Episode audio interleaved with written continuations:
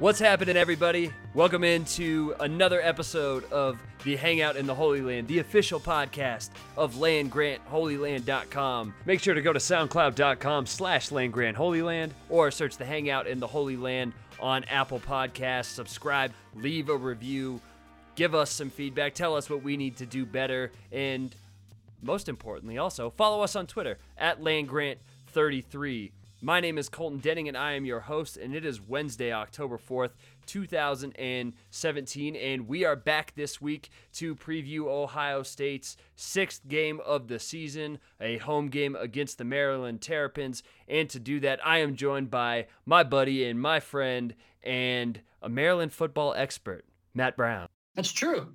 A, a, a Prince George County resident, uh, Matt Brown, deep, deep, deep ties to the University of Maryland. You know, although you know today we're talking normally. Uh, we record from. I mean, we often record from my house, and, and I live about a mile from campus, and, and, and, go there occasionally. I'm actually catching up with you guys in Lincoln, Nebraska today, um, and I'm happy to share all of my new, deeply found and, and, and felt takes about the city of Lincoln and, and Nebraska in general later in the season once we talk about Nebraska. But let's let's let's talk about my my new adopted hometown team, um, who I think are most responsible for letting the country know that Texas is back. Matt, is Maryland football the fourth most talented team in the Big Ten? I feel like if we're gonna kick this off, we might as well hot take it. But I was looking through the twenty four seven sports composite and. I was pretty shocked that they are ranked fourth overall in the Big Ten in terms of just raw recruiting and numbers talent. Oh my God, you're, you're actually right. I, I, yeah, this is this is a real thing. This is real life shit, man. I, I, didn't believe you, and I just looked it up a second ago. Um, Ohio State, obviously, far and away number one. The gap between Ohio State and Michigan, that's the number two team, is like nearly 100 recruit points. It's it's quite significant. Um, but yeah, Maryland is fourth by a nose. They're just ahead of Nebraska and a little bit ahead of Michigan State. It is pretty impressive. There are 18 blue chip recruits on this roster um, including a, a five-star uh, Damian Prince, an offensive lineman. You've got some some real recruiting beef uh, along the lines that I, I, think we'll see a little bit. And, and uh, I wasn't expecting to see Maryland improve by this much this this year, but this might forget my this is probably a bowl team. I feel like Maryland is what Rutgers is trying to be. Like everything that Rutgers is trying to sell about you know, being a top team in the Northeast and being around fruitful or um, what's the word? I'm fertile recruiting yeah, grounds fruitful. and fruitful recruit recruiting grounds and having a high upside. Like they talk the talk, but Maryland is walking the walk right now, and they're actually improving. And you know, the one thing that's going to put a ceiling on that is is playing in the Big Ten East, of course. But just in terms of what they've been able to do in basically little over a year in DJ Durkin's tenure, I, I, think you can see the upside of the program as opposed to what happened when Randy Edsall was running it. Yeah, I, you know, I, have actually thought about about this distinction a lot, and I, I think if we're being fair, we, we, should point out there's a couple of important differences between these two situations. I mean, one, um, I think structurally, Maryland football was probably ahead of where Rutgers was. You know, the three or four year run at the end of the Greg Schiano era, notwithstanding there, Maryland has a record of more fan support. They're good at a bunch of other sports. Rutgers historically hasn't. And there's uh, a tradition among other places in Maryland, less so in PG County or right outside of D.C., but other places in Maryland where people go, you know, who are, are talented students within that state go to Maryland. Like New Jersey exports more college students generally than I think anywhere else in the country. And Maryland, Maryland does this too, but but there is more of a pipeline. There's there's there are fans or in the uh, the western part of the state. There's fans around Baltimore that are, that are really plugged into Maryland football. So, and a short jog from campus, not far from my house, is DeMatha Catholic, which is, I don't think it's an exaggeration, probably one of the five most talented high school football rosters perennially in the country. The lab that produced Chase Young. Yeah, and and Anthony McFarland and Terrence Davis and uh, Tino Ellis and, and, a bunch of other blue chip guys. Like most people in their starting 22 are going to play Division One football. And Maryland has, has, struggled a little bit to get the best players from that school, and and and they might, but you don't have to get the five star if you can get. You know, three of the three of the four stars that might be passed by Ohio State and Penn State. So it is impressive that they have accumulated a, a, lot more talent. And, and the place where I think they really needed to do that, and this was where Randy Edsall mentioned um, was the biggest kind of rude awakening when they transitioned to the Big Ten was how much better they needed to be along the offensive line and along the defensive line because this is a division where teams are going to run the football and have very talented and deep pass rushes. And that's where I think Rutgers has really been overwhelmed over these past couple of seasons. We certainly saw that last weekend with the way Ohio State's defensive line dominated. And Maryland's line, I don't think is where it needs to be yet, but they have the personnel uh, and they're starting to get a little bit more experienced where they can be more competitive. Uh, and, and, we, we, we've seen that with the way that they've been able to run the football. We've seen that with the different looks they've been able to pull out. The, the big, the, the number one question mark on the field, forget the recruiting and structural and financial stuff. And it seems to, to really determine uh, how good Maryland can be has been quarterback play. And stop me if you've heard this before. Uh, Maryland is, is suffering from quite a bit of quarterback injuries right now. Yeah, whatever Diddy hated Iowa running backs for that period of time in the late 2000s to early aughts has moved on to hating Maryland quarterbacks. Yeah, they're, they're on their they're on their third stringer again. Um, Pig, the the really I, I think exciting quarterback uh, who engineered most of the upset over Texas towards ACL in that game. Kasim Hill then towards ACL, I think, the next game. So now you've got Max Bortenschlager, which is yep. an exceptionally Big Ten name. He's that, that that's a beer. Um, and uh, he's obviously more limited efficiency-wise than the other players. I think this was a low three-star recruit that ended up picking Maryland over Buffalo and maybe some low MAC offers, um, but did enough to, to, to, beat a decent Minnesota team. And uh, I think should be able to grow into the position more at the end of the year, enough to, to establish a long-term hold on the job. I don't know about that. And certainly it's going to hurt them a lot against Ohio State. Um, but uh, eventually, if you have to keep playing your third string quarterback, you're going to get to the point where you're going to have a lot of, of, of, very experienced options, and then you're going to be able to to withstand some of these injuries a little bit better. I, I think everybody in Maryland's quarterback room to start the season was an underclassman, um, which makes them uh, especially vulnerable to injuries. Max Bortenschlager would have been the greatest left guard in Wisconsin history. Oh yeah, there's there's definitely a couple of Bortenschlagers who are like helping Wisconsin Stevens Point um, dominate Division Three. Um, and he's there, there's a, some Bortenschlagers in some YMCA league in like St. Paul that are just going to ruin dads for the, for the next 50 years. Um, I don't know what, what, else what else about this team jumps out to you, other than the the quarterback instability, and, and that's a matchup that I think Ohio State's going to be able to really win because they've done a really good job of shutting down running games and, and forcing quarterbacks to be aggressive to, to, to, to really attack them. But Maryland runs the football pretty well.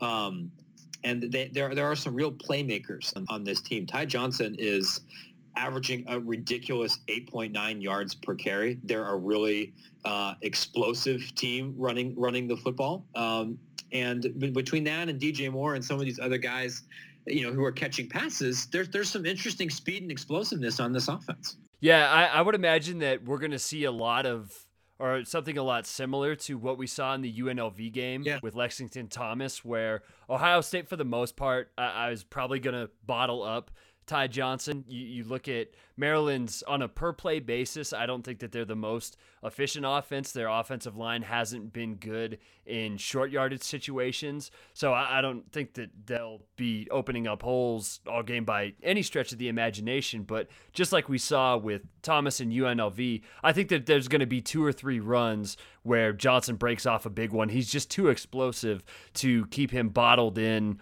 all game. But if you're Maryland, you better hope that that's early because this is one that's probably going to be like what we saw in the second quarter on against Rutgers, where it'll get out of hand early, or it at least it won't be a close game for long, and you know Maryland's going to have to figure out how much they want to balance trying to get Ty Johnson and, and break him out on those big plays and how much they want to try and stay in the game against Ohio State's pass rush when they're down by 14 or 20 points. Yeah, that there, there's a reason that we're looking at the advanced stats here.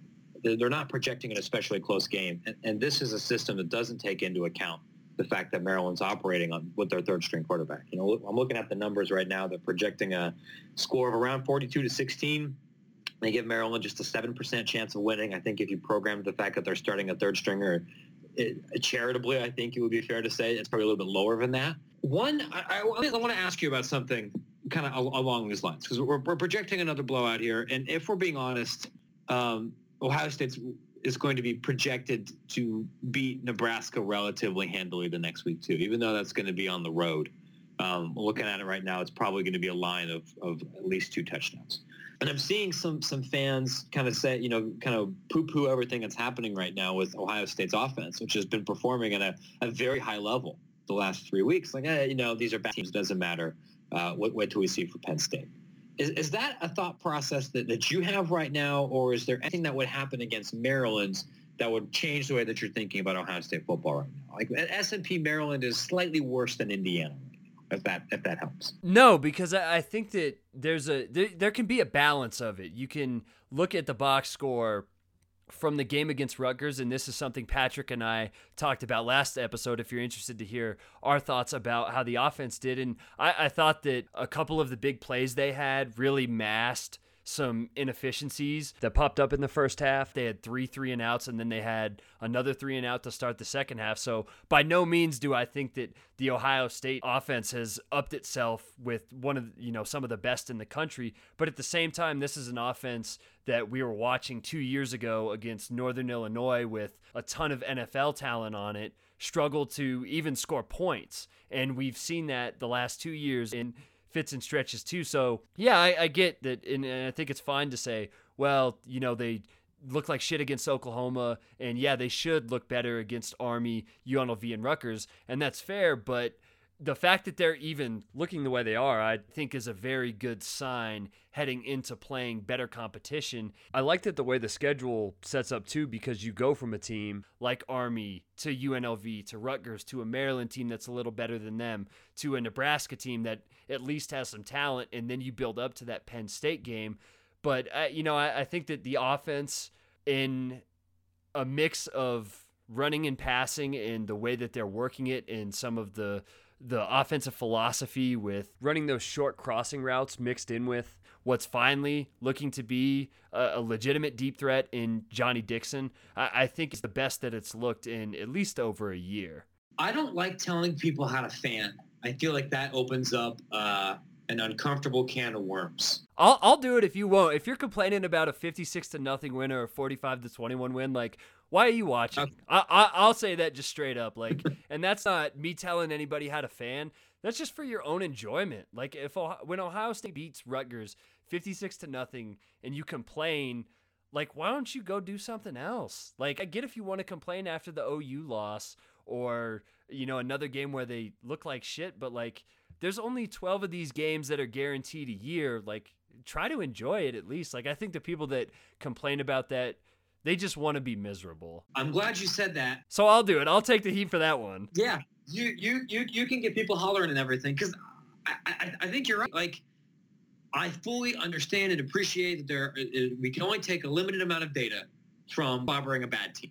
And while Maryland's much better, like we're looking at probably six and six kind of you know Dallas Bowl against a Conference USA kind of you know uh, you know thing here. Maybe maybe finishing as a top 60 team. And Ohio State should beat that kind of team at home in the afternoon relatively comfortably. But if absolutely just waxing bad teams was easy, everybody would do it every week. You know, if, if it was easy, LSU wouldn't wouldn't lose as a 21 point favorite last week, or UNLV wouldn't lose as a 43 point favorite, or you know Penn State wouldn't you know fuck around with Iowa and nearly lose, or or you know, teams every, every week, some team that is substantially better than their opponent, both athletically and schematically and you know administratively and financially struggles. It is difficult to sustain consistency and excellence across 12 weeks with large variances in opponent quality when you're dealing with triples. And uh, the fact is, outside of Oklahoma, I mean, of the, of the other four games Ohio State's played, they've performed on both sides of the ball really well. Uh, and that's, you know, while, you know, we shouldn't, you know, lionize the team for that necessarily it's it's it's it is an accomplishment that's not for nothing. And I don't know about you. I enjoy watching Ohio State beat teams 56 to If Ohio State beats Maryland by 14 points, like you know that's that's that's okay. But if they if they're and they probably will win more, I will I will I will have fun. And it's okay to take the middle ground on this to say that hey Ohio State needs to continue to improve because if they have some of the first quarter struggles that they did against Rutgers or some of the first quarter struggles they did against Indiana or even Army and in certain stretches against UNLV, then yeah, they they will have a tough time beating a team like Penn State. But the the beauty of it is, is they don't play Penn State for another two plus weeks, so they continue to work on on the, some of the inefficiencies with the offense and the fact that they're even generating big plays at all, r- regardless of how it is, whether it's through Barrett throwing the ball 40 yards through the air, Johnnie Dixon or Binjimen Victor, whoever coming down with it, or if it's just Dixon taking a 10 yard pass and taking it to the house. The fact that they're even generating those plays, I think, is progress in the first place from what we, you know, have seen in the past. And I, I think the other thing that kind of gets lost in this discussion of playing bad teams is how awesome the defense has been the past couple weeks. And that's without the corners and the secondary as a whole really rounding into form yet because those guys are still so young and the linebackers haven't even played all that well, I think, yet. The defense and the defensive line is really carrying the team. And, and I think that they, I mean, I, I have more confidence that by the end of the season, that's going to be a legitimate top three group that's one of the best in the country, and they can win with improved offense and a defense like that. Ohio State's defensive percentile performance over the last three weeks 96%, 92%, 98%. It's pretty damn good. Folks, that's good. Folks, yep. They're, they're the second best field position team in the country. They're one of the very best. They're absolutely elite at uh, preventing opponents from finishing drives. They are uh, one of the top 25 team in preventing explosive plays, which is saying something because they played against some teams that are actually pretty good at that, even some of the lousy teams. We'll get a good test here uh, against Maryland this week. So, yeah, continue things to, to be aware of and concerned about how Ohio State's going to uh, work out you know, split up carries between two now healthy running backs that are providing different different outlooks here. How Ohio State's defense is going to uh, manage now they're they're missing Dre'Mont uh, Jones and a couple other players uh, for injury, and watching for the the, the continued consistency uh, of Ohio State's passing attack, which by the way, and this is hilarious, leads the Big Ten in yardage right now. So those those are you know we'll continue to monitor those things. This is a game Ohio State probably should win what do you? Th- what would be your score prediction? I'm, I'm not even sure what the line is at this point. Um, I I think probably along of what we predicted for the Rutgers game, somewhere like 40 to 10, 40 to 17. I, I think that Rutgers or Maryland, excuse me, their defense is good enough, and I think DJ Durkin is smart enough to kind of scheme the way that other teams have to make JT Barrett be able to beat them early on before Ohio State's ground game really gets rolling. So we may see what we saw against Rutgers, where it's a bit of a slow start. But I think as the game goes on and they get comfortable, we'll see them start to generate those big plays through the air. J.K. Dobbins will probably be a little bit more involved, at least early on, than he was last week. But a lot of Mike Weber, J.K. Dobbins, something like 40 to 17, 40 to 10. That, that feels about right. Looks like the spread's 30. I like Ohio State to cover it. And normally I'm really conservative about covering big spreads, but I think Maryland is going to struggle to score in the second half as the depth kind of overwhelms both both teams. You know, there's going to be some kind of busted explosive play that leads to a, a scoring drive here or two. But uh, I, you know, for all the reasons that we talked about, this this this is a better team. They're playing at home. I'd go 45 to 13. Somewhere, somewhere, somewhere, somewhere in that neighborhood that allows the Buckeyes to pick up the big win, move up in the analytics, and pick up the spread. It should feel pretty good. Real, real quick here before we talk about some of the games around the country. Uh, just the other day, I realized that this. I mean, looking at the opponents, you know that the last four or five weeks have been the abyss of the Ohio State schedule.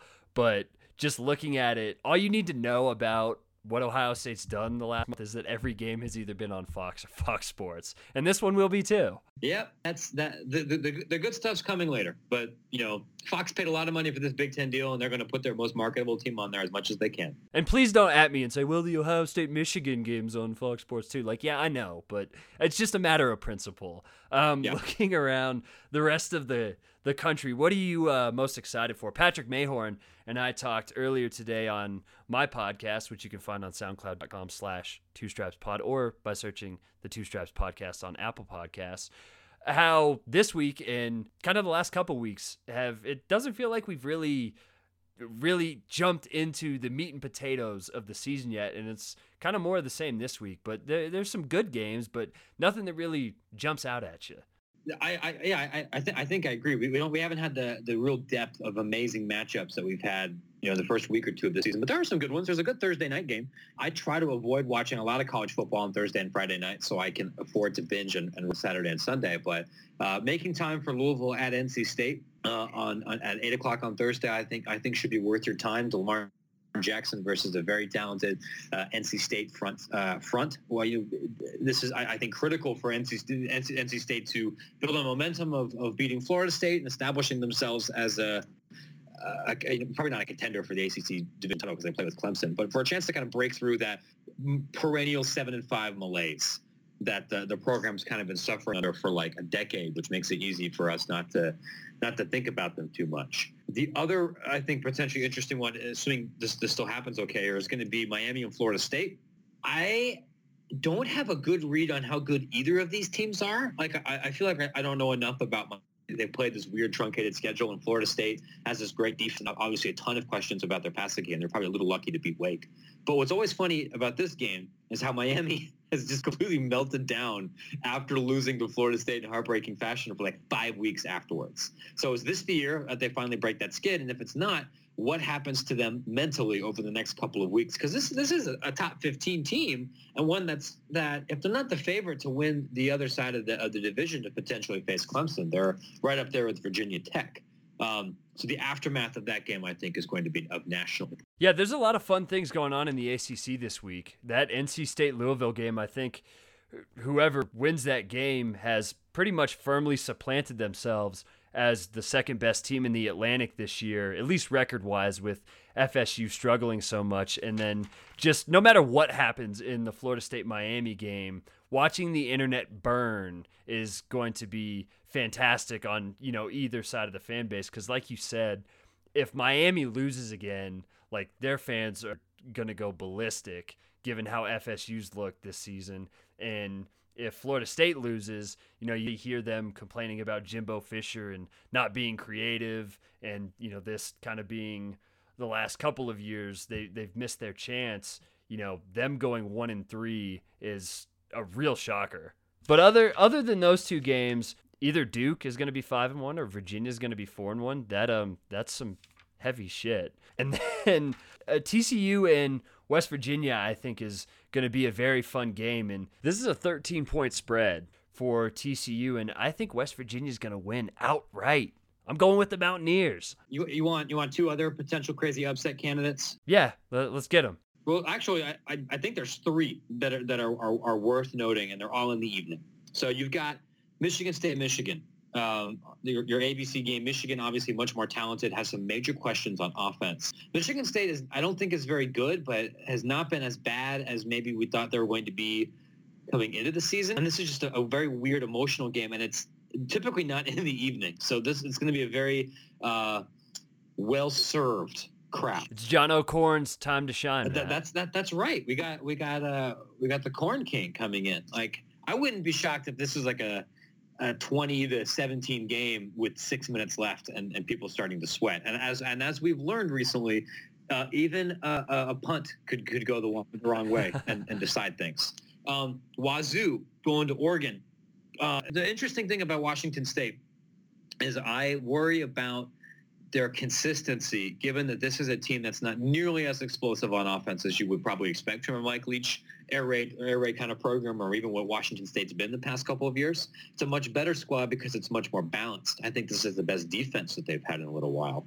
Um, but they're, it's, it's going to be an interesting test to see how well they react now in a difficult road environment after an, an enormous emotional win, uh, a chance to absolutely cement themselves as, you know, the clear number two team in the Pac-12 North and put them in a position to you know really go after a Pac-12 title or more, they're going to have to win at Oregon. That's going to be hard. Oregon can score a lot of points. I kind of think Oregon's going to win. I, I, I, I would I would not bet for multiple big wins week after week after for a team like Washington State. The and the other one, you know, I'm hearing a lot of from the locals here about this. I would not be totally shocked if Nebraska beat Wisconsin. I would be Be very shocked. No. So so here here's why, right? Um, was Nebraska's defense is not very good. No. And their ability to not throw interceptions is not very good. No. Um, you you have your the very unpopular athletic director is gone. The team actually played pretty well against Illinois afterwards. They're coming back. Uh, there's some the fans are trying to organize a blackout. You've got Dave Rimington, this really good guy now coming in as your athletic director. There's some interesting momentum and uh, you know I, I think around the campus right now. And you still have a team that I don't think is bereft of offensive firepower. Wisconsin kind of messed around and, and hasn't looked super great uh, against Northwestern, against some of these other teams here. I think I think they're better, but in terms of talent disparity or explosiveness, or, or I don't think the gap is enormous. Like I, I, I kind of see Nebraska as a, that that's got one more baffling, terrible loss left in them. I think Ohio State would, would clobber them. You know, I think they're going to win. I would not be surprised if they did. I think that's definitely possible. Well, it, it certainly wouldn't be the craziest thing in the world for a ranked team to head into Lincoln at night in an environment like that and lose a game. The only pause I have for that is Tanner Lee has thrown nine interceptions in five games, and the Wisconsin defense has collected seven interceptions. Definitely turnovers, I think, or the lack of turnovers on their end will be something that decides it. And I like where you're at with uh, Washington State, Oregon. Justin Herbert, Oregon's QB, is out next four to six weeks with a broken collarbone. Running back Royce Freeman's status is still up in the air as we're recording this. These are games that we haven't seen Washington State win. Not that they're not capable of winning games like this, but stringing back to back performances in big time games. They haven't been able to do that on a consistent basis. And these are the games that they have to win if they want to take the next step. So I think that that's that's the key to Washington State if they want to be uh, near the top of the Pac 12 at, at the end of the season. Yeah. Um, Is this LSU Florida game doing uh, doing anything for you? I'm I'm not. No circumstances. I'm going to watch that unless editor calls me up and demands that I do it. That that that's that's rude, is what it is. And if you think Ohio State's offense is bad, um, LSU is having a meeting, or did have a meeting with their athletic director, their head coach, and both of their coordinators six weeks into the season.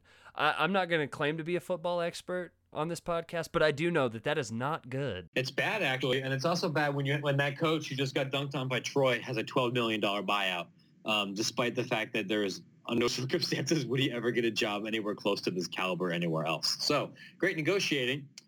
If you're interested in learning a little bit more about that, SBNation.com actually published a, a good read on why some coaches who definitely should not be getting enormous buyouts got enormous buyouts, and that puts schools like Tennessee and Notre Dame and LSU in, in kind of difficult positions at this point when they might like to move on, but they can't. Anything else tickle your fancy for this week as we wrap up here? You know, I, I think, you know, there's there's going to be some more interesting Pac-12 games that are on really late at night, and it sucks that uh, uh, some really interesting teams like Utah and Stanford and Washington and, and, even San Diego State, a ton of top 25 team that I feel like I've actually watched in entirety once over the last two years because uh, this all goes on past my bedtime. So this might be a good week to take a, a little bit of a nap on the noon slate. I, I think those games are more underwhelming you can stay up in time to watch some fun games at night. Agreed. And uh, Matt, where can the people find you on Twitter and your work on the internet?